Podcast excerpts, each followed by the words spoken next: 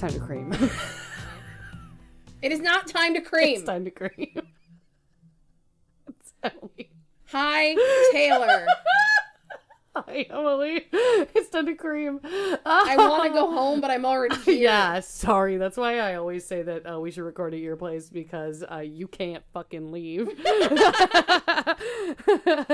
it gives me it gives me a lot of power. It does. It gives you too much power. It, arguably too much. We're back. Mm. It's episode 105. yeah. Do you want a cream? No, not like this. so I so I bought a couple of creamy dreamy drinks. Um one of my favorite podcasts right now is doing Creamy Dreamy Summer. Um Dreamy Creamy Summer? Yeah. It's called Knowledge Fight. Everybody should listen to it. But um I'm also I wanted to like live that truth, but with drinks. So we got the I'm so okay. So anyone who's been here remembers how the alcohol coffee went the last time. alcohol co- that was PBR coffee. Yeah. This is not the same as that. This is like this is this this might be good. That was made by PBR. Yeah, which I already don't like. I've never been a Pibber No. girl. It's, I mean, I drink a lot of it, but it's not good. No. it never was. This is Rebel Hard Coffee, limited edition s'mores hard latte. I'm hoping because they're they sound like they're a coffee maker first. You want me to give it a shot and just Uh-huh. tell you? Okay. All right. I don't get s'mores out of that like at all. Um it's like a mocha. It doesn't actually taste very much like anything that has alcohol in it. Like maybe on the back end a little bit. Ah! It's only 5% alcohol. Um so that's probably why. But uh I just want to get so creamy in here. And I really appreciate you going on this journey with me. She's thinking. Oh, there it is. Did you have to catch the booze? It took No, I found the marshmallow. Oh. See, him. I don't get a ton of it. It's the sugar burn at the very end sure. on the sure. roof of your mouth Yeah. that tastes artificial, Yeah. Yes, I, as I, most marshmallows do. I yes, that's true. I mean, it, it it's true to the marshmallow in that case. I don't get any graham cracker. Yeah, I don't think understand is- how to get graham cracker I think that's what we're missing out of the, this as far unless as that's being- just the color. right. It's like it's Like, the color well- of graham cracker, and then shut the fuck up. Yeah, it's not the worst thing I've ever put in my mouth. Thank you. Honestly, from you, that's a compliment. it's like pretty good. But I did get some things that you do actually like in addition. Yeah, yeah. We are gonna start with the uh the Chi Chi's. because as Emily pointed out, Chi Chi's is no longer a restaurant but is making specialty drinks um out of tiny bottles. Tiny bottles, And we, we got the Chi Chi's Mexican mudslide. and it's dangerous. is it? Like, Yeah. This one's legit good. Yeah. right? It's twelve point five percent alcohol, That is nuts. And That's too it's much. just we're doing a science experiment. We sure are. I'm, I'm like passing beakers back and forth. Small explosions are happening. Emily's mic is falling down. We're doing an incredible job. We are. Dink it. Ooh, Ooh, that was a good one. I love jars for that. yeah. I What jar is that, by the way? It's so Um, fucking cute. it was a pesto jar. Mm. Fancy pesto. Yeah. Oh, sorry. oh my god. I just took a drink of that. you did. You took a big drink. It's so much more alcoholic So than the other one. More alcoholic. It's got the same creaminess, Yeah. and then it just hits you in the Yeah. face with like vodka flavor. yeah, it's like they just dumped 151 in Bailey's. That's true. It really it's it's good. It is good, but it would fuck you up. It will fuck us up. Oh yeah. And then for later in the episode, we have the Chi Chi's. Once again, We'll want to put ice in that. not sponsored. Yeah. Long Island iced tea. Yes, we should put ice in this one. We should probably put ice in this. It's better cold too, but I mean, we can, but I'm I'm It's not worried about it. I don't mind having fine. It's fine. a little bit of pain. You could even combine these, I feel like, and it would probably be alright. Okay, do you remember what happened when I started combining things in the PBR? um, yeah, the last when we had the PBR, you were trying to make it better. yeah. This, both of these are fine with me. Do you think I'll make it worse or better by combining them? I don't know. Find out. okay, I'm gonna fuck around. Yeah. We'll find out. Okay. You let me know It's how just your cream on cream on cream goes. they are exactly the same color. Yeah. They look like the same drink. Yeah. I actually love that. Okay, Like it balances it out. cool. Here we go. Yeah, it's like the bite is less, but it still tastes alcoholy, so it feels like we're drinking it for a purpose. Um, I believe it's my turn this time. It is. to go first. We are doing an okay. odd, so you go first. Yes, thank you. Awesome. All right, I have some memories. So, I don't appreciate you laughing at me while I say that true fact of a real thing. I have some memories. Okay, buddy. All right, we're gonna we're going historical. Ooh. We lo- we know we love it. yeah. I like. You will find this interesting. I will find this interesting. God, I hope other people find this interesting. Cool. we'll just see. That's the best. So, the cities of Halifax and Dartmouth sit across a bay from each other in Nova Scotia, Canada. I wish the cat was here. This is my second fucking Canada story in a Wow. row. Wow. I know.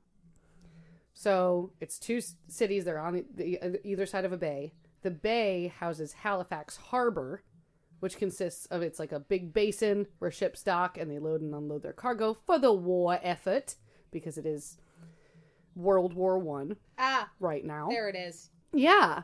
Yeah, it's 1917. Don't worry about it. Okay. Yeah. So this is it's kind of a big deal. Ships come in and out of here and then leading into the, out of that basin and into it is a small strait called the Narrows. And that's just like you got to get through the Narrows to get out into the ocean. Uh huh. Regular shit. Halifax Harbor is a vital harbor in the war effort. It's like where they stop between New York and then like head off to Europe. They stop in Halifax a lot of the time. So it's kind of a big deal. Even though like the two surrounding towns only have like combined 65,000 people. Mm. That's like probably okay for 1917, but it's not like a huge city by any means. It's like the crabbing hub in Alaska that doesn't have that many people, but there are Yeah. so many people that come in and out. Yes. Yeah. Like uh, most of the people you see there are there for the day, and Yeah. that's it. Yeah. Yeah. It's like that. Um, it is the morning of Thursday, December 6th, Uh-huh. 1917. I'm You're- so concerned. You're already looking really concerned Yeah. because whenever I talk like this, I think I'm about I usually am about to say something really terrible. Yep. Um, I have 3 people to talk about, and I'm going to like bounce to them and then we're going to talk about the incident and I'll bounce back to them. Is there a cow that gets stuck? There's no story? cow. Okay. Um, but that type of story is like you're thinking correctly. Okay. Frank You have the Baker. Same tone. Yeah. Frank Baker is a sailor for the Royal Navy. And uh, he has already stowed his hammock away for the day. He's eating breakfast with his crewmates on the HMCS Arcadia. Okay. I think it's just Acadia. Um, they're ship inspectors. Like that's what their thing is. They sit in the harbor and they inspect ships for contraband, for spies and saboteurs because it's a war. There's a war going on. There's a war. Have you have you heard of it? The Great War. The Great War. Not It's- one. there's only one of 'em. war. There's only one so far. Yeah, we don't know about that other one. but there but there are no ships that they need to inspect that day. Hmm. So it is bound to be like a tedious day of like busy work. I think they're painting the ship. Oh, so that's fun. that's yeah. Yeah. That's less exciting.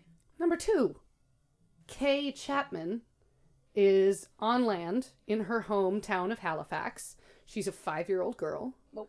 And her four brothers and sisters have just left home to walk to school for the day.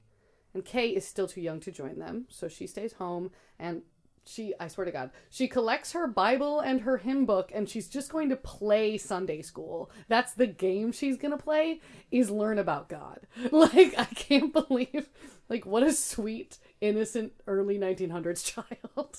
It sounds so boring. Anyway, she's about to do that. And then number three, railway dispatcher Vincent Coleman says goodbye to his wife and their two-year-old daughter Eileen, and he heads to work in a in the northern neighborhood of Halifax, um, which is known as Richmond. Just maybe remember that. Um, he works in like a small wooden rail st- station that is just a few feet from the harbor. And it is at this moment, for all three of them, just after 9 a.m., that like the whole world explodes. Like everything, all of it, forever. Do you want to know something crazy? Um, yes. I almost did this story. Really? Uh huh. For this one? Or so how much did you look into it? Not a ton. Good. I watched a documentary, but it was when I was watching 80 documentaries. Mm-hmm. So I remember vague. Sure, sure. You may when when but I say certain things, you'll probably into survivors or anything like okay. that Okay. All right, good. so you kind of know. You kind of know what's about to happen. It's not good. No. Um. Okay. Super, super not good. It's maybe the most not good. Yeah. Um. So it's not the whole world doesn't really explode, but I think it probably feels like it to Yeah. everybody involved. Yeah. the our first person mentioned, sailor Frank Baker, he writes, he's like the only written account that happened on the day. Like he's the only person who wrote anything down on the day. So, I mean, there was a lot going on. oh, for sure. Can't believe he wrote anything, Yeah. to be honest. But he's a military man. He was, you know, taking his notes. So, Inspector. yeah, in, Mr. Inspector. Gotta take notes. He said, uh, We had just drawn soap and powder and the necessary utensils for cleaning paintwork when the most awful explosion I ever heard or ever want to hear again occurred. So, keep Frank and Kay and Vincent in your mind. But we're we'll, Richmond. in, and Richmond, and we'll come back to that. Okay. We are going to talk about what happened. Yeah, what had happened? I what ha- happened was Emily. so that morning, two ships with their own agendas were headed through the Narrows, which is like I said, that little strait of water that mm-hmm. leads between the bay and the ocean. So one ship was empty, and it was leaving Halifax Harbor for New York so it could resupply, and it was called the Emo, which not E M O, I M O, emo. E-M-O. I know I picture like an emo kid every Yeah. time. Yeah. It's got side swept bangs at the front. Absolutely, it does. Yeah. Absolutely. Choppy cut. Mm-hmm. Bad. It's spiky in the back. Yep. It hates its stepdad. Yeah. Yep. So the second ship is called the Mont Blanc, and it was just loaded up in New York, and it is headed into Halifax Harbor, carrying. Emily, do you remember what it's carrying? Things that go boom. Yeah. That were poorly packed. Yeah, like a lot of explosives, Yeah. like so chock a block explosives. It is crazy. It's got TNT, Uh huh. picric acid. Don't know what that is, but it's a acid that go boom. Yeah. Gun cotton, which I had never heard of before, but it's more shit that go boom. Yeah. And then Back when a, you had to load weapons. yes, and then a highly flammable solution called benzol, um, which is like kept in barrels above the deck, latched to the deck. Because that's the only place they had room for it. That's how full of shit this this ship is, and all that shit is Yeah, they're either- going to war. Yeah, I mean, yeah, it's explosives and ammunition for the war. Like they Could have just loaded split up. that into two ships, probably. Maybe, maybe. Should have. Probably should have. Uh-huh. so yeah, I I think after this they probably looked a lot at how they packed the ship and how Oh, much yeah. they packed it with. Overall, it was two thousand nine hundred and twenty-five tons of high explosives. I didn't even know you could have a ship full of that much shit and have it like float. it's two thousand tons. Yeah. anyway, I mean, if you look at like cargo ships with all the containers stacked on it, it's true. I'm, I'm where it's like a barge instead of a fucking ship. right. It must be a pretty big boat Mm-hmm. overall. That narrow must be, not be that narrow. It's yeah, like it's the narrowest part of the thing, but it's not super narrow. It's a big enough area for sure that a lot of ships come and go. So, we're talking about the Emo and we're talking about the Mont Blanc. So, both of these ships are running late, it turns out. Oh my god. The Emo was trying to leave the harbor, and the Mont Blanc was trying to enter it. They had tried to do so the night before. But at a certain point in the night, they raise what's called submarine nets in the harbor because everybody's worried about German U boats, As they should be. as they absolutely should be. They're terrifying. So they would raise these nets every night to stop U boats from coming in. And that also meant, though, that you could not, no ships could pass through the strait. So both of them are stuck. The emo stuck inside, the Mont Blanc stuck outside for the entire night. The Mont Blanc is full of explosives. I don't think those guys wanted to be on that boat anymore. Nope. They're like, get us the fuck out of here. So when they, on the wrong side of Oh, yeah. the fence. oh yeah, yeah, like on the side where the U boat could still get you, Yeah. for sure. Yeah. I agree. It's not great. So the next morning, as soon as they are able to, both of those ships take off Yeah. for their destinations. Fair. We're gonna start with the emo. So the emo, you're supposed to go at like five knots through the strait. No, no fat, like no faster than that, and that's like honestly like a brisk walking pace. You can keep pace with a five knot boat. The emo was like, no, we're gonna go a little faster than that. We have time to make up. We fucked up. Naughty. Yeah, it's not great. Um, could have been okay though. Really could have been okay. So the first problem that it encounters is the emo sees a ship in its lane headed toward it. Like it's just a random ship. It's just the first ship it sees that day, but it's headed down the wrong side of the strait. Just like in a car, you have a lane you're supposed to It's stay a in. British ship. Yeah, I mean honestly, I was like, maybe it's from another country where the lanes are opposite. Yeah. I don't know if that's the case for ships. It really shouldn't be, but like, I feel like that should be universal. Yes, because sh- those ships are in international waters and meeting each other all the time. This one's fucking up. This guy didn't know what he was doing. So the emo has to move aside in order to not no, no. have a problem with this ship. So he moves, uh, the captain of the emo moves the ship into the middle of the strait.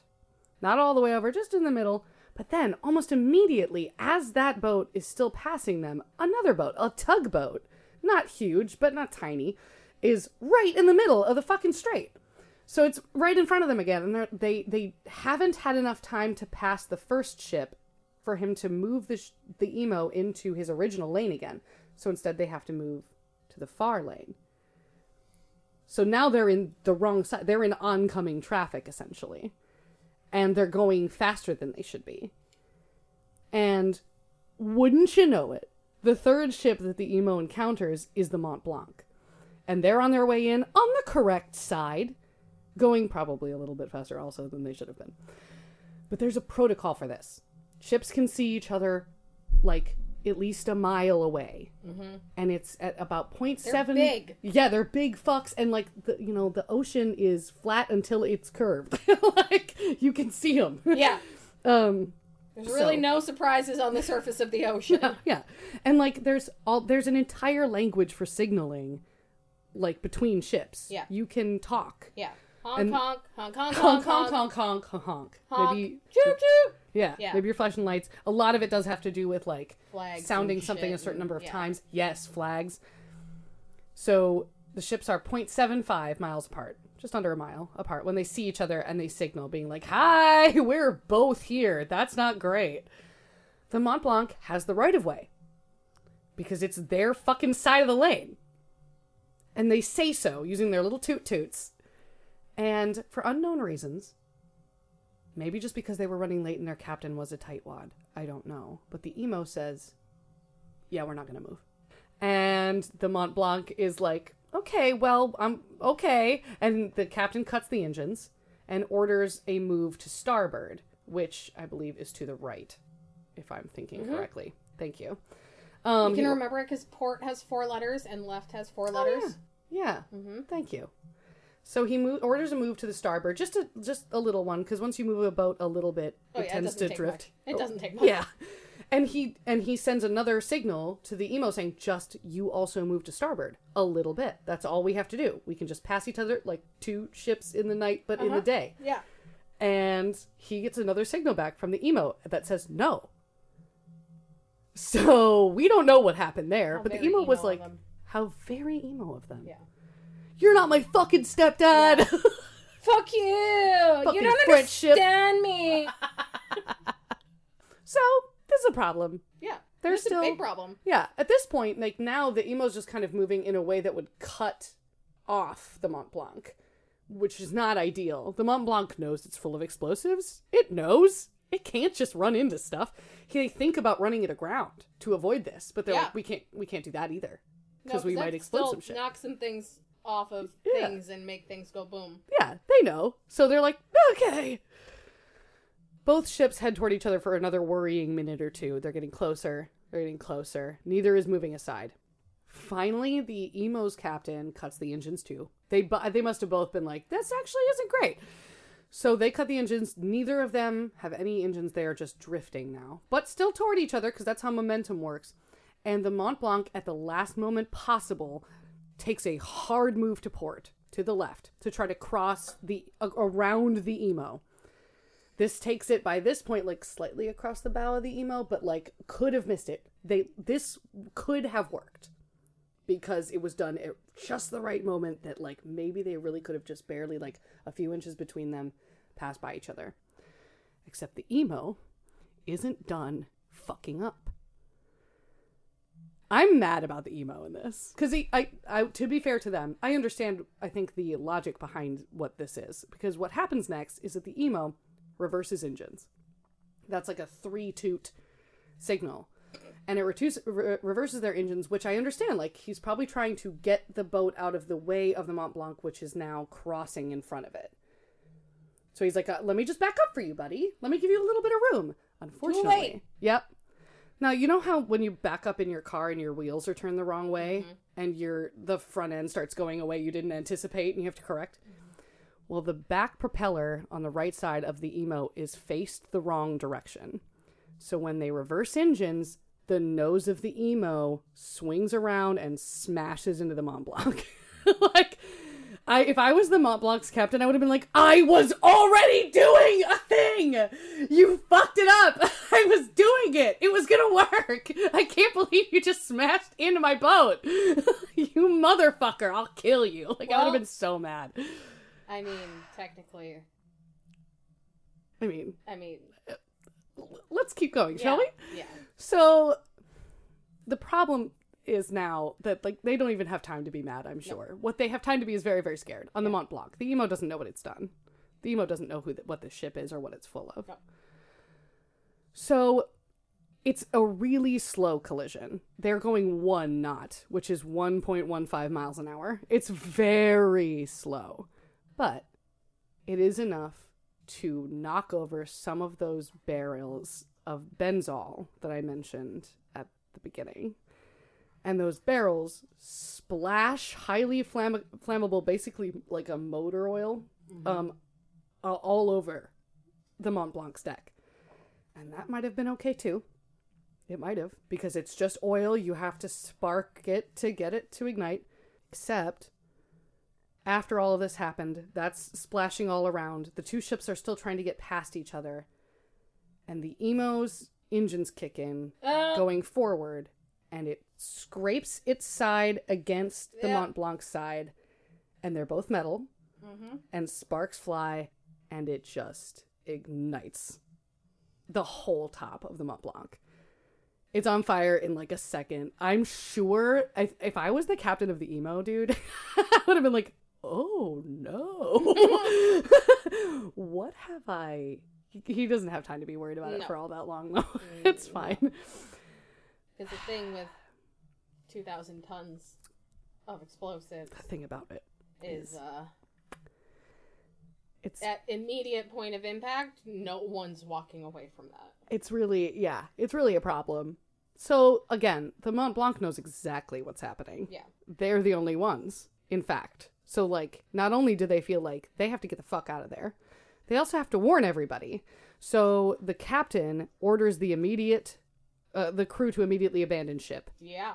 and they they take all of their lifeboats and they start paddling to shore some to one side on dartmouth dartmouth side and one some to the halifax side they are closer to halifax so most of them head that way they are screaming at the shore because by this point a lot of people are outside they're looking Yeah. At a the- ship's on fire. yeah, the two boats just smishy smashed, and then one of them is on fire now.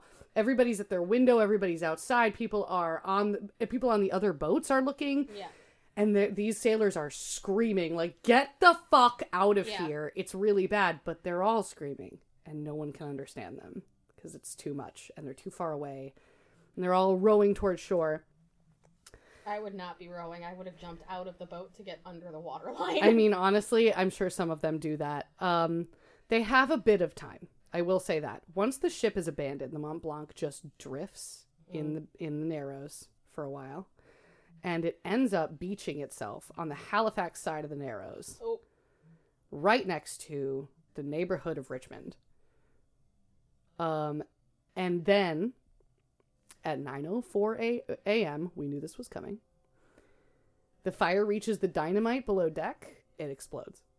The whole ship, like, liquefies, fucking vaporizes. There is no ship left. no. It is the largest explosion mankind has ever created to this point, and would remain so until the first detonation of the atomic bomb. That's how big this fucking explosion was. We weren't even trying to do it, but it's crazy huge. The blast wave initially moved at a rate outward from the ship at a thousand meters per second. Jesus. I don't even know what that means. A thousand meters per second. That's very fast. You can't outrun that. No, there's no. You can't Even- see that. Even if they got everybody evacuated, Mhm. You can't. It's still. It's. It's like. It's too fast, and it did happen too fast. They had 15 minutes from the the boat starting on fire to it exploding, and nobody knew how bad it was going to be. There was no saving most people who were right in the direct line. This this shockwave radiates out over the town of Halifax, over Dartmouth as well, even though it's slightly further away. Um, it damages everything f- within within a half mile. It's obliterated. Like Oh, yeah. everything is flattened. All the houses, every brick building, every tree, it's flat. Half of it doesn't exist anymore. Like it's it's vaporized. And for miles and miles beyond that, there's there's damage, like structural damage to thousands of buildings. The foundations are cracked. Buildings have twisted on their foundations and like whole walls have come down. Like No. crazy shit. Um people on the sea 150 miles away heard it. 150 miles away were like, "What the fuck was that?" People on land felt the shockwave 300 miles away. So white hot shards of iron fell Yeah. from the sky. That's just the ship liquefying. and and it fell from the sky on both Halifax and Dartmouth and on all of the boats in the bay. The anchor, this is my favorite fact. The anchor of the Mont Blanc, which is huge. That's a big ship, Yeah. big anchor. It weighed half a ton. It was launched into the air and it landed two miles away in the Armdale neighborhood of Halifax. Just another area of town. Good God. These are the pictures of the smoke. Um, these are called um, like pyrocumulus or something. Oh yeah, Like it makes a cloud. It's a real cloud. yeah. Looks like a fist. It does. It looks like it's fisting the sky with Yeah. rage. Um, it's not great. It's not a great look. I would look it up though. It's it's kind of interesting. Up. So that's bad. Yeah, it's real bad. Let's get back to our survivors. Uh huh. So Frank Baker. was shocking when I first saw this. I'm like, how? No one survived this. I mean- Absolutely, no one survived this. Yeah, like, like, the fact that there is anyone Yeah. is nuts. It's just the fact that like the town was just spread out enough, and like it it shows sort of a radius of effect. There's a map on the Wikipedia that shows like where everything was really really damaged, like gone, and that was like a third of the whole city, yeah, and the rest of it was heavily damaged. But like people people managed to live. It's crazy. it's insane. That's absolutely insane. I know. It's fucking nuts. So people like Frank Baker, who was in the bay. So that doesn't make sense to me. Yeah. But here he is. He said, quote, The first thud shook the ship from stem to stern, and the second one uh, seemed to spin all of us around, landing some crew members under the gun carriage and others flying in all directions all over the deck. Our first impression was that we were being attacked by submarines because that's the first thing everyone thinks. and we were all rushed to the upper deck, where we saw a veritable mountain of smoke of a yellowish hue, and huge pieces of iron were flying all around us. Frank goes on to tell about the destruction of his own ship because all that shrapnel mm-hmm. flying onto their ship pierces the hull, it shatters the glass in the engine room, it it causes fires to burst out in their coal storage. It is it is not long until literally every ship in the bay is on fire. So he tells um, of a, there's a small tugboat that's also alongside their ship that is ripped in half just by shrapnel. Miraculously, none of his crew are injured. Wow. I know. Like everybody Damn. just managed to avoid all that stuff. And only three people on the tugboat are injured. Oh. One of them, though, he said he's he's got like a two pound hunk out of his leg. He lives though. Um. Ow. Yeah. Ow. Fuck no. No. Fu- ugh. Uh uh he he talks about like this hail of shrapnel then that descended into the water about 20 yards from the ship that was so big that it probably would have sunk their ship and probably could have killed people but it just managed to miss them mm. they got very lucky after the explosion as the smoke cleared all around the bay frank sees complete devastation. And, Like every ship, like I said, is on fire. Yeah. One ship was tossed 400 yards to the shore, and there are dead bodies strewn around it. Quote The northwest part of Halifax was in total ruins, and fires were springing up all over the city. Part of the railway was completely demolished, and everywhere were dead and dying among the ruins. When we arrived at the hospital, the windows were all blown out, and the wards were two feet deep in water owing to all the pipes having burst. Not good for a hospital. Bad conditions for a hospital. Mm. We had to return to our ship as quickly as possible, as we are the guard ship and responsible for the safety of the other vessels in the harbor. Okay, but what if there aren't any other vessels Yeah. in the harbor anymore? For real. or like, I mean, then you're just the one that has to put out all the fires and like save every fucking person on all of those ships. Ugh. So what follows obviously is a really terrible day eh, for everyone, but for Frank because like he is in charge of keeping so many people safe and they're not safe. So everywhere he goes, there's fire and screaming, both on the ships and on land. He said Yeah. he saw children wandering the street looking for their parents, parents looking for their children who had been on their way to school when the blast hit. No one was unaffected. The military was dispatched, partially to help, but also because they still fucking thought they had just been attacked by the Germans. So they they wasted time preparing for an attack that was never going to come until everybody figured out what had actually happened because it was all word of mouth. And a lot of people who saw what happened died. so it's hard to get like word out. Eventually when the soldiers realized like, "Oh, we're not being attacked. Let's go help some people." They were dispatched to just sort of they started building makeshift hospitals and and relief centers for people and bringing the sick um, and and injured into those areas and then Frank and his people were helping to haul the dead and charred bodies out of these neighborhoods. Some people were so charred it's like they couldn't identify them. Most people were not identifiable. Quote We returned to our ship at 11 p.m., sick at heart with the appalling misery with which the city abounded. On sea and land, nothing but misery, death, and destruction. I cannot help but marvel that we escaped. I agree. yeah. I feel like he should not have. No. He was very close. Yeah. Um, number two, Oh God. Kay Chapman is the five-year-old girl who was left at home. Uh huh. She's playing Sunday school.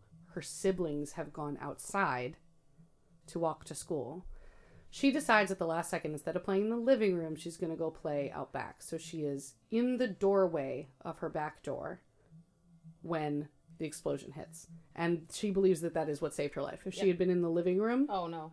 That it would have collapsed on her. Yeah. It was bad. Yeah. So she goes flying. She ends up near her front door, Ooh. um, in between like two entryway doors. Um, she narrowly avoids like hitting. Like there's a crumbling chimney chimney that's throwing shrapnel everywhere. The stove has come flying off the wall. Um, she just lays there crying. Yeah. She's five. Yeah, for real. Yeah. Like she's shocked. I'm Yeah. sure, but thankfully not crazy injured. That's good. Um, and she she finally hears her mother screaming from the kitchen. Yes. Her mother is three months pregnant, Oh God. and she is pinned beneath a hutch. But- oh. Yeah, but she's five.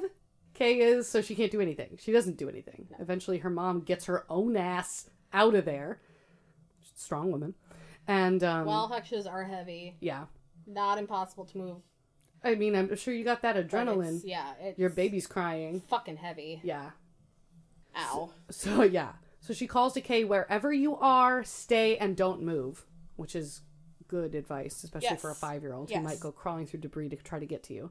Don't run off in Right. case, especially if they think it's an attack. If there's going to be a second wave. Yes. Yeah. I think that was like one main thing throughout all these stories was everybody thought there'd be another attack. Yeah. Which thank God there wasn't. So eventually your mom frees herself. She's able to crawl to Kay and then Kay recalls her mother just holding her and they sit in silence in the doorway for a long time because there's nothing they can do. They don't know Yep. what to do. They're in shock. Yeah. And uh, she says, quote, The neighbors all come screaming out of their houses too. Yep. We had to stand where we were because if we went outside, we would have died because everything was electrified. Like, this is a, a little girl's thought being relayed by a very old woman. So it's a really interesting way of putting things. Um, all you saw were people bleeding here, bleeding there, somebody holding somebody. I saw an awful lot of people holding their animals that were hurt and things like that. I know, that's so sad. I hope all the dogs and cats were okay. They I know they weren't. weren't. I just want to think that. Ugh. Fortunately, for Kay's whole family, like her siblings had been running late to school that day. Oh. They never made it when the blast hit. They were underneath like a veranda outside on the street and they were relatively uninjured. Wow. Like they just didn't get hit with shit. Wow. Crazy. Probably knocked off their feet Oh, onto yeah. their asses for sure. Absolutely. Yeah. If they had made it to the school, they might have been killed because the school took heavy damage and was closer to the blast. So it was way good that they were running like 15 minutes late. Um, also, her mother's pregnancy was unaffected, and Kay's little sister was born the following June. Ah! So, really good for them. They're Good. maybe the least affected people you will find. Oh god. The day after the explosion, while everybody was still reeling, because it because it can get worse and it will, a snowstorm blew through and covered everything in a foot of snow. Because this is Canada and it was December. Not good for rescue efforts. Not good for supplies getting there from other cities via what? Train? Boat? It- they're all fucked. There's a snowstorm. There's So a snowstorm and the train station got blown up. I mean, for real, at least half of it is blown. and there's probably so much shrapnel mm. in the strait Littering. and in the bay that mm-hmm. any boat coming in runs the risk of having their hull ripped open. Yeah, I think you're right. Like it's just it's a very like they dangerous have endeavor. to drag the strait and the bay. That's why we would airlift things in. If they had the capability to do that, they would have. I'm But not war. sure they did. Yeah, yeah, wartime. All their aircraft. All of the aircraft. Yeah, and our their aircraft wasn't super sophisticated as it Nope. was. No. But yeah, I imagine a lot of it was tied up. Um, so much of the supplies and the food were delayed. Though, like as Kay describes it, she and her family were still able to go to a relief station and get food That's good. as they needed. Her mom, like, just, you know, stretched the food as long as she could make it stretch, because that's what you do. Great prep for the Great Depression. Mm-hmm. A kind of fun fact, Oh god. kind of. Mm, This one's actually kind of nice. The city of Boston's supplies were some of the only supplies that made it before the storm hit.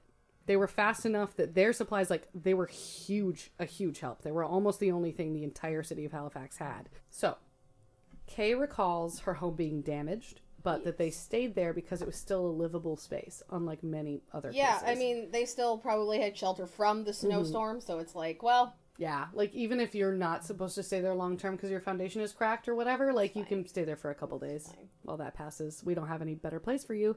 Nope.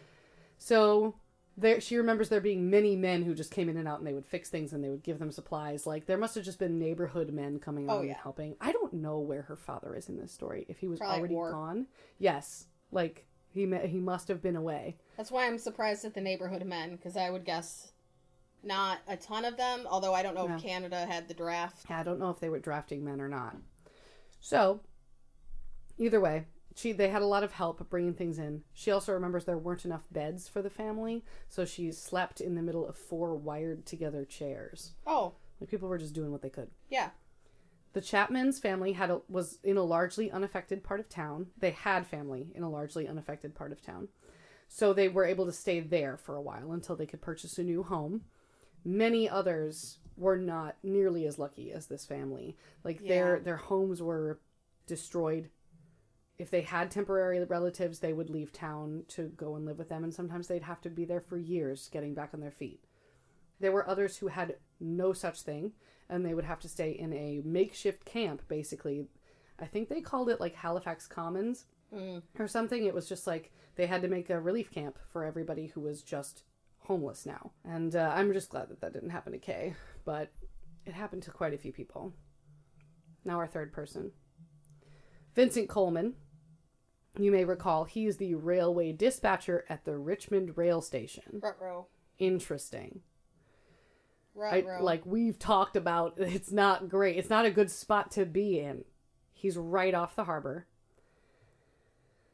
in this neighborhood that was this is the neighborhood that was the most affected by the blast so he had just arrived at work and he relieved the night dispatcher Uh huh.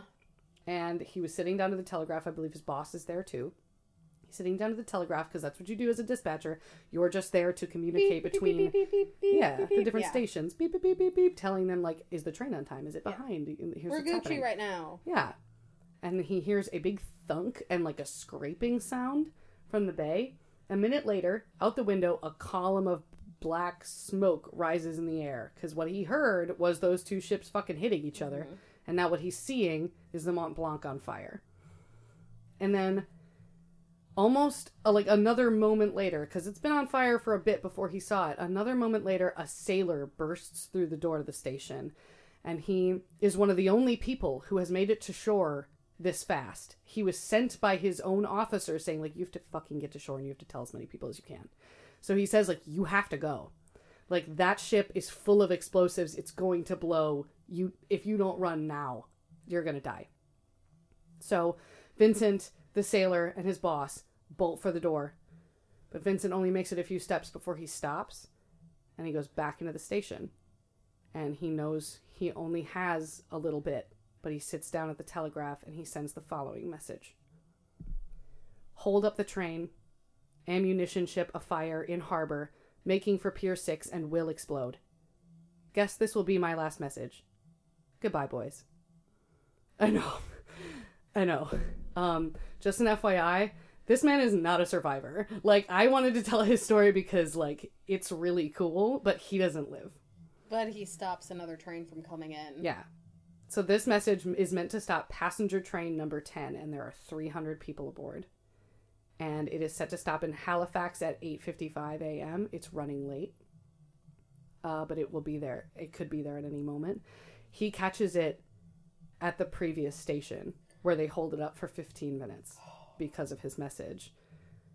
And the train never never even gets near Halifax and he saves those people's lives. Like those people, not only that, the person who gets his message relays the message to the another rail station and another rail station and another rail station and all over the place people hear that this is happening. So before the blast even goes off people are readying supplies and relief.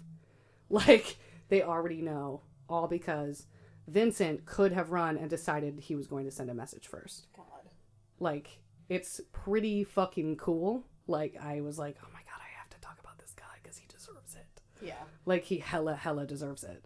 So vincent coleman was close enough to the blast that when it happened he was killed instantly. Um, all that remained of him was his pocket watch that was found at the scene with the hands blown off. Like just just the watch part. It doesn't tell the time which if it could it would say the exact moment probably that it that it went off. Um, and then his telegraph key. The little thing you use to make the boop, boop, boop, boop, boop, boop, that was still intact those both of those things are now displayed in the maritime museum of the atlantic and miraculously his wife and their three children survived with like moderate injuries they lived by the way like the town of halifax like worships that, that man like they're like Yeah. that's our town hero Yeah. there's Fair. another one too. There's a man I didn't have a lot on him, but he died um trying to pull the Mont Blanc away from Halifax in a tugboat. Like he was trying to pull it and and he died in the blast. Like another hero. Like epic shit, but obviously there's only so much you can do. So, this is the aftermath. All told, about 2,000 people were killed Yeah. really horrible It was awful. really really bad. It's like it's the worst thing that's happened in nova scotia. It's like uh, such a part of their history. They still people still remember it. Like they they're still talking about it or not talking about it because it's too painful. Most just like vincent died instantly and hopefully without any pain. Another 9000 people were injured. Thousands of homes there and in dartmouth were destroyed but they did have to rebuild much of the town from the ground up, but they did do that. Over a thousand people, this is interesting, were blinded Hmm. because because of everything that was happening in the bay, they were at their windows when the time at the time of the blast. So the glass, this is gross, but it shattered in their faces, and and a lot of people were blinded from that event. And that actually helped create the Canadian National Institute for the Blind it was a mass blinding event that meant like they felt like oh we have to help blind people like we have to teach this entire group of people how to be blind and crazily the halifax school for the blind already existed and had been providing free education for blind people since 1882. So when there were a bunch of children who were blinded in town, they were ready to take them and just teach them. it was crazy. Wow. Yeah. To this day, the city of Halifax supplies the city of Boston with a Christmas tree. Every year since 1917, because of all those supplies that they sent and how important it was. And then finally, Kay Chapman, whose married name is Kay McLeod. Um, she was one of the last surviving members of the Halifax expl- explosion. She passed away in October of 2017 at the age of 105. Wow. She's also one of four separate centenarians, I think they're called, of the Halifax explosion. People who lived to be over 100 years old who were still talking about the explosion. So I think the last one died in 2020 at 107. Whoa. Crazy. I don't know what it is about living in Halifax at that time, but you lived forever if you didn't die in that one thing. Maybe Kat will tell us when she comes back. yeah, right. Like, We'll tell be us Kat, about t- what is Halifax? What's in the water there? What's the deal with Nova Scotia, though? Why people be living so long except so for that one time? It's so fucking cold. it is. Yeah, you're just preserved. Yeah. You age slower because you're Yeah. frozen. Yeah. Is that it? Yeah. I would believe it.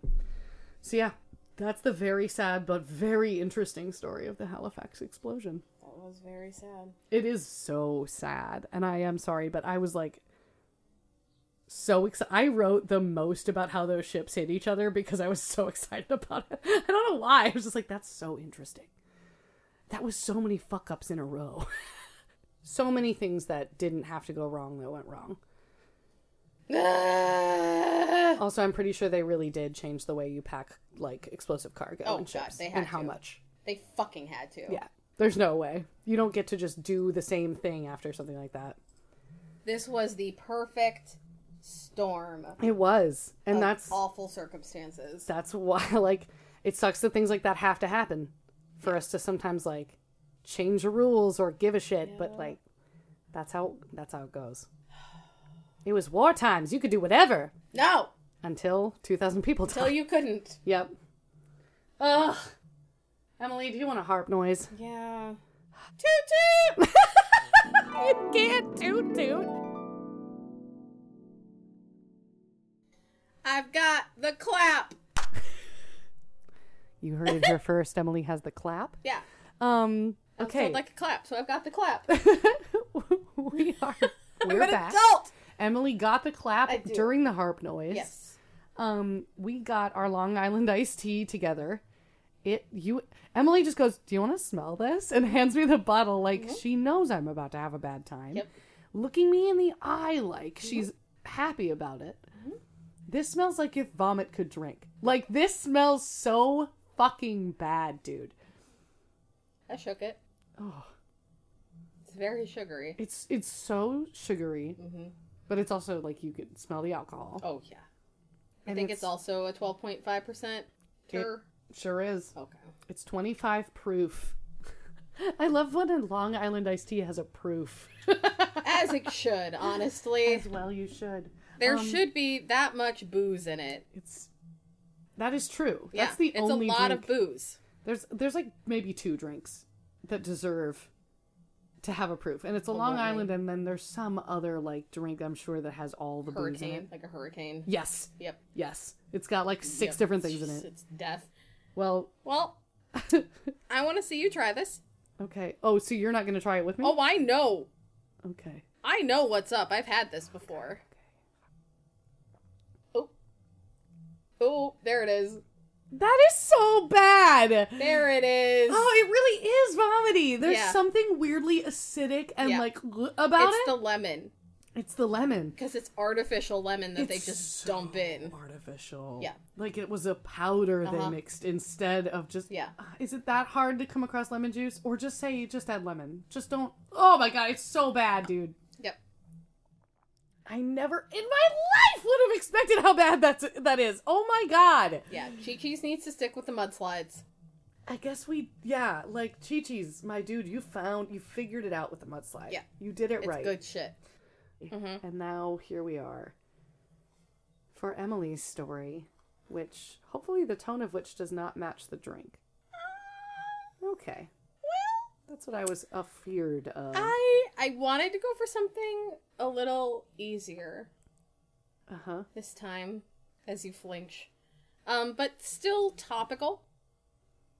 So let's reflect on the dangers of Christianity, Oh, I always want to do that. That's my favorite and thing. especially when it's taken to an extreme Mm-hmm. and made secretive and cult shaped Yes. Yes. and violent. Are we talking about Mormons? No, Shit. Pentecostals. Oh. Whoa. Okay, interesting. Uh-uh. We've got a lot of culty Christianity sects. Yes. Yeah. Yeah, and a lot of them are in power right now. Yeah. It's great. Okay, so uh. I don't know if you heard about the Word of Life Christian Church back in 2015 out of New York. Word of life. That does sound familiar. For So- some reason. October 2015, he is unfortunately not our survivor. 19 year old Lucas Leonard from Chadwicks, New York, passed away from injuries sustained during hours long, quote, counseling sessions Oh no. at his church, the Word of Life Christian Church in Chadwicks, Oneida County, New York. A counseling session that you pass away from. Yes. Um, that sounds disingenuous, calling it that, especially after someone has died. Yes. Well, Okay. Yes. Um, the church began in 1984 Hmm. and had about five families, which totaled to about 35 members. An ex member who did not give her name to the press said the, the congregation was a makeshift family that had just been together for 25 years, living and worshiping in this building. Okay. Normal. Quote, we weren't originally isolated from the community, but then over time there was friction between the church and the neighboring community, Uh huh. as there often is with cults, Uh huh. even that's- if they claim not to be a cult. Yeah. Well, they usually do, don't they? Quote, we put up hedges. Thanks. Then the neighbors got angry because they couldn't see what was going on anymore. okay, actually, that sounds like me. Like, I'd be like, get your shit out of my backyard. And then as soon as I couldn't see it, I'd be like, well, my nosy ass wants to know what's happening. but like, what are you doing? yeah. Um, so the ex member said, I realize this situation makes it look like a cult, but if you listen to the teachings, they are accurate to the Bible. Also, David the Bible. Koresh's teachings were technically accurate to the Bible. Also, what is accurate to the Bible? The Bible's Right. been re- redone so many times, retranslated Yep. with different people's Different agendas. Yes. The cops also were like, well, we can't say for sure if it was or wasn't a cult. Okay. I don't believe you. Um, but police had said they'd been called to the church on a handful of occasions, um, with church member complaints about noise and disorderly conduct. Um, our survivor, Christopher, is Lucas's younger brother.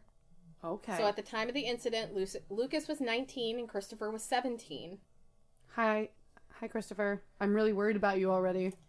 So during this counseling session, Uh-huh. They were repeatedly beaten by parishioners. And among those who were indicted and later convicted were Leonard's own, the Leonards, so Lucas and Christopher's own parents and older half sister. So they were like there at the time? Oh, yes. Oh my god. Now, the Word of Life Christian Church reportedly started out as your standard, ordinary Pentecostal church. Great. But then Pastor Jerry Irwin took control And he was charismatic and, and he started shaming hmm, people and taking control of other members. I, I've never heard this type of origin Hmm. story before. Yeah. And then his family was also involved, Jerry Irwin's family. Hmm. One of Irwin's relatives accused Lucas of having been involved with witchcraft and voodoo. Mind you, they are white. All right. And uh, these accusations were refuted by the police, which I'm not sure how the police refuted it. Now, why do you think Lucas was beaten? What culty reason could Lucas have been beaten for? Think Jonestown. Is it just like the idea that he was being like a w- every cult has a different name for somebody who no longer believes, Uh huh. like a like a apostate Yes. if you're a Mormon, um, something like that. yeah, he wanted to leave. Okay. Yeah. Yeah. He no longer wanted to be a part of this. they hate it when you want to leave. Yeah, they really fucking do. Yeah. Um, but he was like, you know what? I I want out. I don't want to be here anymore. I don't like it here, which is fair. Good for him at 19. Like he must have known that for most of his life. And Yeah. he must have had seriously like an uh-oh feeling of like, actually, this doesn't Yeah. seem right. Yeah. So that prompted a counseling session, This sounds like it's going to be torture, M. which was meant to counsel on the spiritual state of Lucas and his younger brother Christopher. Oh no. So did Christopher also want to leave? Or I think just... so, or he was just caught up in it and knew information, Hmm. and they were trying to gain control, or they were seeing Maybe seeing him sim- slip away a little bit. Yeah. Sure. During the sessions, this is not the light. Mm, The teens were beaten with a cord, like think extension cord, like and what- then they folded it up a few times. Oh. And Lucas suffered injuries so severe that emergency room doctors thought he had been shot. Whoa. Yeah. Um, a witness at a probable cause hearing told the judge that the counseling session lasted 14 hours.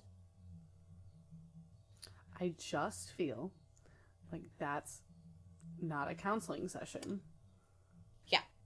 Uh, beginning Sunday night and ending Monday morning. Daniel Irwin, which, if you remember the last name of the man who took over the church, Yes. um, Daniel Irwin, who lives at the church, said the session ended because people thought Lucas had died. And they were correct, it seems. They were correct. Um, so family members took Lucas by car that afternoon to a hospital in Utica, where he was pronounced dead. It makes me wonder, like, what else would have stopped this? It was 14 hours. It was 14 hours. And someone had to die to make Yeah. it stop. So, like, I'm pretty sure the you... only thing that would have stopped it would have been Lucas saying he was going to stay, Yeah. but with how severely he was beaten, How? Who knows if he was, like, conscious or able to say Yep. anything like that? um, and also we know mob mentality, and this was a group of people. They ended up indicting eight people in They're- his death. They already have that mentality because they're in a cult. Mhm. So, yeah, and then you get, like, in the, the frenzy of whatever they're Yes. creating in that room. And then the father, Bruce Leonard, when they were at the hospital, was already trying to cover their asses. It's like, oh, did you just realize that this is a crime? That this is bad. just now? Um, he accused Lucas and Christopher of abusing children and molesting children as justification for his injuries. Um, an allegation that the police have said is unfounded. Like, there's no evidence. There's literally no evidence of it whatsoever. Um, those allegations also came out against Christopher. The only place I could find anything talking about it Mhm. was super religious websites. It's like way to defame your own sons Yes. to save your ass. Yep. Because you literally can't admit to what you did. Yeah. You have to make them pedophiles. Yep. And the thing is, like, the children that were in the cult were taken by the state and heavily interviewed and met, like, they researched the allegations. They went through the correct processes with it, and none of the children. And we know it's actually pretty easy to get a kid to do a false confession Yeah. of that sort of thing if Yeah. you lead them a certain way. So Yeah. if they were like, no. They didn't even have time to coach the kids. Mm, So, Christopher was also later hospitalized due to several blunt force trauma injuries during that same church session. I imagine. And they're still not really sure why Christopher was beaten. Like, it's never really. So there's literally just speculation. Mhm. Um, He could have said one thing in favor of his brother, yeah. and it landed in And that. odds are he was probably trying to protect his brother. I mean, it's his older brother. Yeah. Like, he probably looked up to him. Yeah. Ugh, that sucks. So, autopsy showed that Lucas suffered multiple contusions from blunt force trauma to the torso and extremities. Um, a combination of the injuries plus the duration of the assault contributed to his death. Unfortunately, this is also not the light. The beatings included blows to the genital area of the teens, Ah. which again, it makes no fucking sense. Right, unless like they really had a thought that like maybe you want to leave because you want to go and live a Yeah. normal life of like a normal teenager. You want to Yeah. go and have sex and do drugs Yeah. and like You've been corrupted by the devil. Mhm. We're going to beat it out of you. Um, doctors said that the injury to Lucas's groin area specifically is what looked like an entry wound. Like he was beat so hard, it looked like he'd been shot. That's so fucked up. Yes. The counseling session was attended by about 30 people. So they like thirty people witnessed that the the entire thing, or people came and went. Like I think people came and went. either way, awful. Um, and witnesses saw their father strike Lucas repeatedly in the back with what they thought was a belt, but it was later found to be the cord. Mm. Um, and Christopher was also struck repeatedly in the back. Um, someone, one of the witnesses, had left because they wanted to move the five young children to another room after hearing a loud, a quote, loud noise from the session. Hmm. A loud noise could be a lot of things. Yeah. Louder than all the other noises, especially. Yeah. Uh, one of the Irwin brothers came to the other Irwin brother when they ended the session and was like, "Oh my god, Lucas is dead!" Like freaking out. Yeah, like oh, we actually straight up murdered somebody just now. So, Irwin's mother, who's like part of the head of the church, hmm was trying to perform CPR on Lucas. Oh, now you now you care just because like you're gonna go to jail if he dies. Yep. Now Didn't- it's a problem Didn't think about what you were doing to his body. No. That whole time. because they'd probably done it before. hmm Um, and Christopher was hysterical, which, yes, Yes. uh, and was also in a lot of pain. I mean, Christ, I can't even believe he was like conscious. Yeah. The witnesses uh, told the court that they had seen Lucas earlier during the counseling session, quote, rolling around and making a sustained monotone noise. Which, if anyone has ever heard a death rattle, Mm. that tends to be a monotone noise. like Yeah. I would have thought it being a little bit more breathy, but if it's No, it's weird. It's fucking weird. ugh, Um, if you've never heard a death rattle, don't don't try to avoid the try situation. to avoid it because it's it's fucked up. Yeah. It's fucked up because it's not what you think it would be. hmm Um, my ass is listening to too many nine one one calls. Yeah, I've heard- Many a death rattle. that doesn't sound good at all. Uh-uh. Maybe just don't listen to 911 calls. Like, as a general thought from me, um, your friend, Taylor, don't listen to those. I don't go like out of my way. I feel like you have, in, in some cases, gone out of your way. Wow. I know that in some cases you did listen to it for very specific reasons. Usually for this podcast. Yes, of course. But, come on. Anyways. Sword and scale. Anyways, uh-huh. Bruce Leonard was in a corner. The father. Yeah. So he kind of had to admit Oh, yeah. I that he did- I fucked did- up. I beat my sons within an inch of their life. Yeah. Other fucked up thing. The mother Hmm. um, did admit that she hit Lucas with a cord. The police removed a cord from the back of a computer and asked her to demonstrate how she hit him on video. Hmm. So she took the cord and struck the table violently. Ooh. Yeah, it was fucked up. Ow. I mean, I can't imagine how much that ends up hurting. The mother's attorney tried to garner sympathy. Of course. Mm-hmm. was like, I can't imagine my client had anything to do with these injuries, especially in the condition that she's in, as she had to have a stent put into uh, due to a heart condition Hmm. and required constant medical attention. Yeah. Like, she confessed to it, so I'm Mhm. not really sure what that argument is. It's like, well, she couldn't have, but she said she did, and then she demonstrated it. Yeah. So she can? She, she and can. she did. Fun fact Bruce Leonard was a teaching assistant at schools. Great. More children, for children. to be around. Awesome. You're Yeah. a cult member. Awesome. He he worked in the special education department. Fuck. That's too much power. Uh huh. That sucks. He was quote a very hard worker with and was exceptionally compassionate about his work with our students. It came as quite a shock. Fuck you. Like I just I think I think you misread the situation, my dude. That doesn't sound right at all. I Mm-hmm. The mean, children- it's always the quiet, normal ones, Yep. isn't it? Because this is a cult. The children were homeschooled. They Mhm. weren't he taught at a school, but his children did not attend That that, is so fucking weird that he was Mhm. allowed to teach at a school. he was school, a certified teaching assistant. but his children could not attend said Yeah. school. That is so fucking weird. Yep. You would think that he'd also be under the same controls as a member of the cult. Yep. That's so weird. Um so Christopher did testify. Mm. Uh, his testimony lasted only about 20 minutes, but was goosebump inducing. Mm. There's Um, like a he, transcript.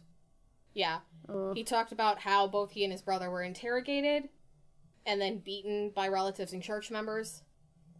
Um, while they were restrained at times, the pastor would ask them to explain what they had done, Did they? which is know? also cult tactic. You're going to admit to shit right. that you probably didn't do. Mhm. We're not going to give you the exacts of what you need to admit to, but you're going to just start admitting to things to get us to stop. That's also a, a police Yep. interrogation tactic Yep. to be like, oh, we already know what you've done, but why don't you tell us? Mm-hmm. okay, that's insane. I would never. Thank you. Yeah. Nope. Fuck you. Um, he did also have to testify against his half sister. Because she was there. Yep. Ugh. Um, and then Joe Irwin, who was part of the Irwin family, Mm-hmm. quote from Christopher. Um, Joe Irwin came over, grabbed me by the sweatshirt, counted to three, and then he punched me in the stomach. Um, Joseph Irwin was the son of Jerry Irwin. Jerry Irwin died in 2012, Okay, so much like cults, the family stayed in control, right, even though the figurehead passed away. right. Was it his sons in control or what, like his wife? Wife. Yeah, see, that happens a lot, I think. Mm-hmm. To me, that feels like secretly the woman was always in control Yep. and she was letting her husband be a figurehead. Yep. Yeah. Uh, Christopher described being hit everywhere except his head. And it was being beaten by a long black cord that was about four feet long that was folded once or twice. Ugh, that sounds like it hurt so bad. Yes. And that's, he says it, it hurt. And that the pain of the injuries continued the whole time that he was in the hospital and afterward. Hmm. So he was able to walk in to do his testimony unassisted. So he was able to walk in on his own, which was great. That's good. Um, but yeah, he had a long, long road to go. Uh, he was asked during testimony if he tried to defend himself, and he's like, "Yes, I held my hands out to stop the whip," Hmm. which means he probably got hit in the hands Yeah. quite a few times. Oh, I'm sorry. Uh, so the person actually in charge was not the wife, although I think she's still alive. The daughter. Oh, So surprised Tiffany. Irwin Tiffany. had become the church's pastor and had called on Christopher and Lucas to stand in the small sanctuary area in front of church's leadership and the Leonard family to answer questions. So she kicked all that off, being like, Yeah. okay, we need to interrogate you guys because you did something, quote unquote. Yeah, they were saying that someone was practicing witchcraft. Why is that the go to? I don't fucking know. Somebody could just want to leave. You don't Um, need them to be a witch or Yeah, a according to one of the Irwin brothers' statements, Lucas had admitted that he wanted church elders to die and that he considered making a voodoo doll of a church leader. I don't know when this admission came out. I am guessing it was during the beating. Yeah, Which, I yeah, I would also want church leaders to die if they were beating the shit out of me. Also true, but also like that's why torture doesn't work. Yes. Like he could have just been saying what he they would have just said say. whatever the fuck they Like, wanted. did You're- you make a do voodoo, doll? Yes. Yeah, yeah. absolutely. Uh huh. Will that make you stop hitting me? Yeah. Are we done? Can we Right. be done? Um. So, again, they tried to say, well, they were abusing children, and both the prosecutor and the cops were like, "Nope, nope. We have all the proof right here that that is incorrect. I simply do not think so. no. Like we love to catch those guys. This is not the case. New lie, please. yeah. Pick another one. You, people just they would use that because it's the worst thing you Yeah. can be. It makes it makes for a strong reaction. And it makes people way less sympathetic Yeah. immediately. Yeah. It Um. So at times the boys were restrained because I mean obviously they were screaming and flailing and trying to fight back. right. Um. So that's why some of the church members got charged because they were helping Yeah. rather than stopping it. Yeah. I'm surprised everybody there wasn't charged. Like anybody who stopped in wasn't charged with like manslaughter or So something. yeah, here's I think they could only do the people that they knew for sure Hmm. were there Sure. and stayed and actively participated yeah. and probably made some deals with other people who were in the room like hey we won't charge you Yes, that's true. if you fucking talk to us there's got to be I know it's it's something. It's like if you are a bystander Yeah. and you don't act in a Yeah. moment where you could have, yeah you can be charged with something.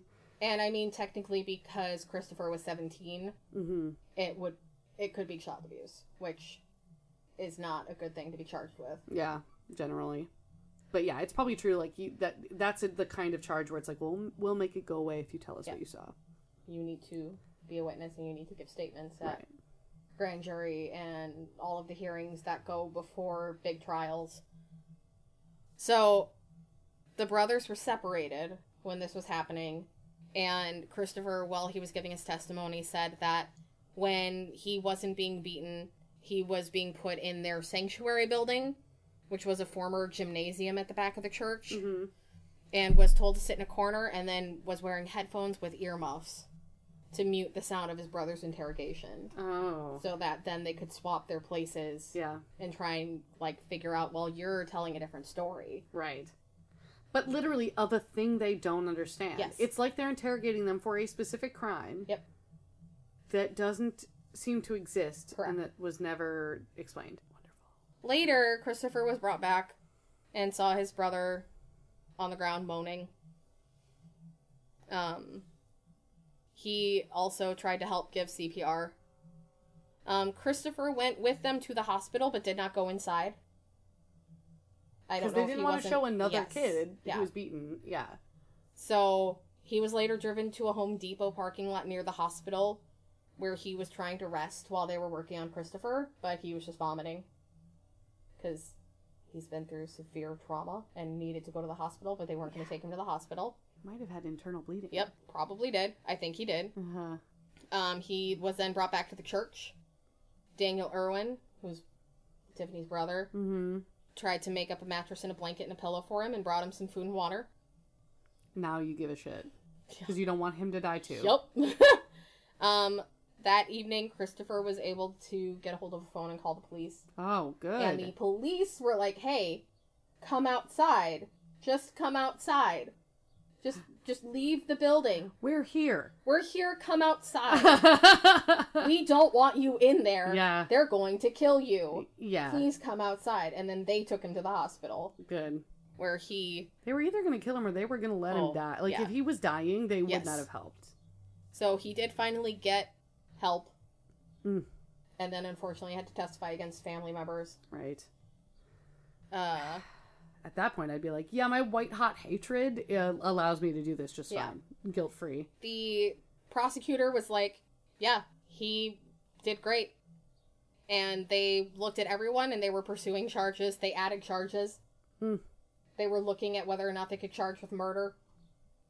Yeah. Which it's not as easy as the TV makes it. No. You No. have to have a lot of proof to even go for murder too. hmm Uh, proof that they were trying to Yes. kill him. Yeah. Um, so the parents, the sister, the parents were charged with first degree manslaughter. The sister was charged with felony assault, along with the son of the former pastor. Um, and then two other congregants were also charged with assault.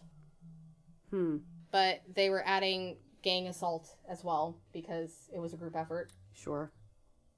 And depraved indifference. Depraved indifference Yeah, is a they were great one. Going as many charges as they could. See, that's maybe what I was trying to th- like. I didn't Yes. think it was called that, It but it's like the idea of someone like you know being you a can step in bystander and you know are someone is in imminent danger, depraved acts, Yep. and you are not. you are are not not, acting. acting. Yeah, that's de- depraved indifference is fucking Yes. epic. Good so, band name. prosecutor Mr. McNamara hmm said that he was very impressed by Christopher's bravery in facing his half sister. Um, quote, we asked a lot of a very young man. I Hmm. can't imagine the stress he was under. Yeah. So they ended up charging nine people for the assault on Lucas. Hmm. So the father, Bruce, um, who whips the boys during the session, pled guilty to felony assault. Good. Fuck you. You are. Yep. And was sentenced to 10 years in state prison. Whatever. Deborah, the mother, um, who also admitted to whipping them during the session, uh, also pled guilty to felony assault. Mm. Was sentenced to five years in state prison. Uh, the half sister, Sarah Ferguson, was sentenced to 25 years in prison What? after being convicted in 2016 of manslaughter and assault. Um, I believe she was a primary attacker So she was one of the main people Yeah. doing the assaulting. because she was like 33 Interesting. at the time of the attack.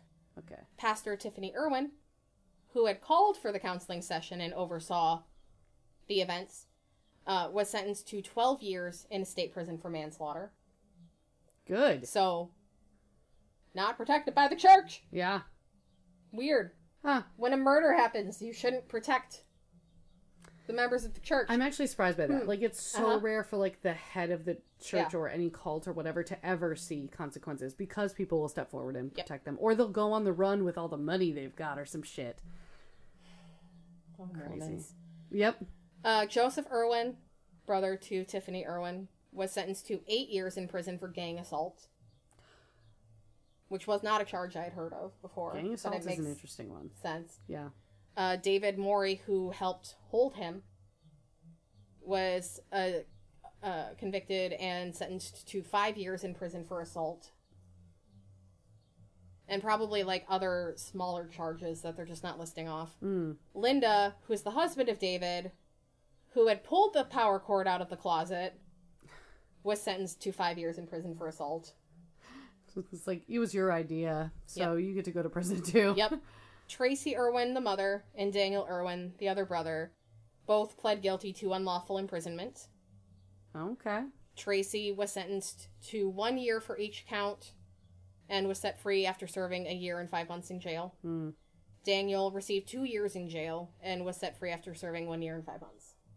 I hate that they got like they're they're members of the main family and Yep. they get the lightest sentences. Yep. Because, you know, Daniel tried to give him a pillow and make him a little bed, So kind. give them some food and water.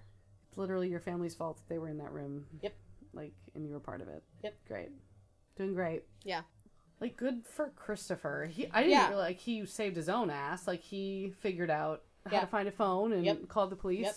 And the police were like, hey, Hey, I remember you. oh, that poor kid. Yeah. I wonder if Christopher ever fully understood like why he was also there. Like maybe we'll never know, but if he ever got it.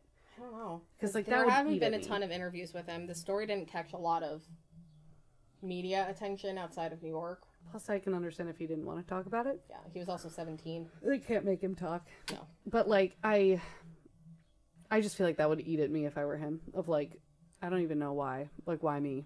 Yeah. Why did I have to? Well, Because and why did his family right, do that to them? yeah. To like, To know To- that it like it was your father and mother yeah, and steps or half sister.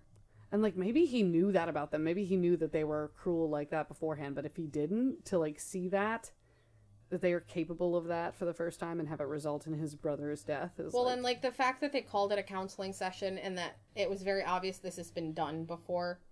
mhm, So who else has been beaten? right. Ugh. Everything's normal and fine in a cult. Always. Mm. I've never met a cult I didn't like. Oh, Don't take that out of context. that was a bit. I'm doing a bit. no. I have a quote for the next image. Emily, you're not going to remember this. I'm going to hand you the quotes. You're not going to remember. Emily, stop typing! I don't typing. have your memory. Emily, stop typing. Didn't like Taylor. Damn it. Oh, well. 2022. 2022. Yeah, please put the year I said it. There you go. Vital. Thank you guys for joining us on this. Uh, this was kind of a sad one. It was a sneaky sad one. There was Um, nothing sneaky about this one. It was just sad. I guess for me, I was I was snuck up upon because uh, you didn't tell me ahead of time that it was gonna be really sad. Because sometimes you're like Taylor, Oh. this one's gonna be fucking great. I told you this one was short. Yes, you told me it was short, not that it was sad. And I guess like I knew mine was sad, but I was just trying to get it done and thinking of all the different logistics of it so much that I didn't register how sad it was until I was reading it out loud to you. So to me, this was sneaky. Sorry, everybody. um, you should definitely, honestly, I'm gonna be like, you should be like Vincent. Yeah. Because he, I wish he had survived. Like I wish there had been time, but he saved a bunch of people's lives and he like walked back toward the danger knowing he was going to do that instead of live and that's epic. I don't want you sacrificing your life out there left and right, but like her- heroicism is um hard to come by and Yeah. it's nice to see. Genuine. Yes. For real. And you should be like Christopher. You should. And like Lucas, I mean, he Yeah. made it through 14 hours. Yeah. Probably more like 12 hours before passing. I'm sure he fought as hard as he could. And he probably took a brunt of it so Christopher didn't have to. Mm-hmm. Yeah, I would believe that. But Christopher also saving his own butt, which we always appreciate. Yes. We love it when people. And cops who didn't fuck him over. Hey, we love that for them. Sounds like they were doing the job right this wow. time. Wild. Love it. Wild. When Great. cops actually do their job. Even one time, one time. Oof. Oh, good stuff. Well, thanks everybody. We'll be back again in a couple weeks with episode 106. Maybe it will be Ooh. exactly as sad as this. Uh, Maybe it won't. maybe it won't. We should do one where we're like, this one's not going to be sad. Oh. No sad stories allowed. Okay. Do you want to try to do that for the next one? Just, just like a light, just like a like a mwah, like an amuse bouche of a nap. Yeah, I've got one. I've got one. You've got one? I've got one. You've already got one in mind. Mhm. All right. I have a list of like 50, Taylor. I mean, yes, but you already had it in your head of Yeah. like this one's not sad. yeah, All right, I think it's not sad. motherfucker. If it's sad and you start doing it, you have to stop. You have to do a It's different got one. ice cream. That sounds great. I mean, as long as it's not no one dies and puts their blood in the ice cream or their spit in the ice cream or their jizz in the ice cream. I have cream to look at it. or their Emily. okay, um that's what we're going to do. Next episode, Yeah. a light, happy episode. Yeah. We love to see it. All right. I hope you guys have a really good rest of your next couple weeks till we see you again. And otherwise, I hope that uh, you never, ever, ever, no matter what, forget your can of Miranda rights. Miranda rights. If you don't know your Miranda rights, you should learn them Yeah. because cops won't be saying them to you. I was gonna say, are they still true? You just they just don't have Yeah. to say them. Yep, they just Great. don't have to say them. Great, love it. Uh, Bye. bye.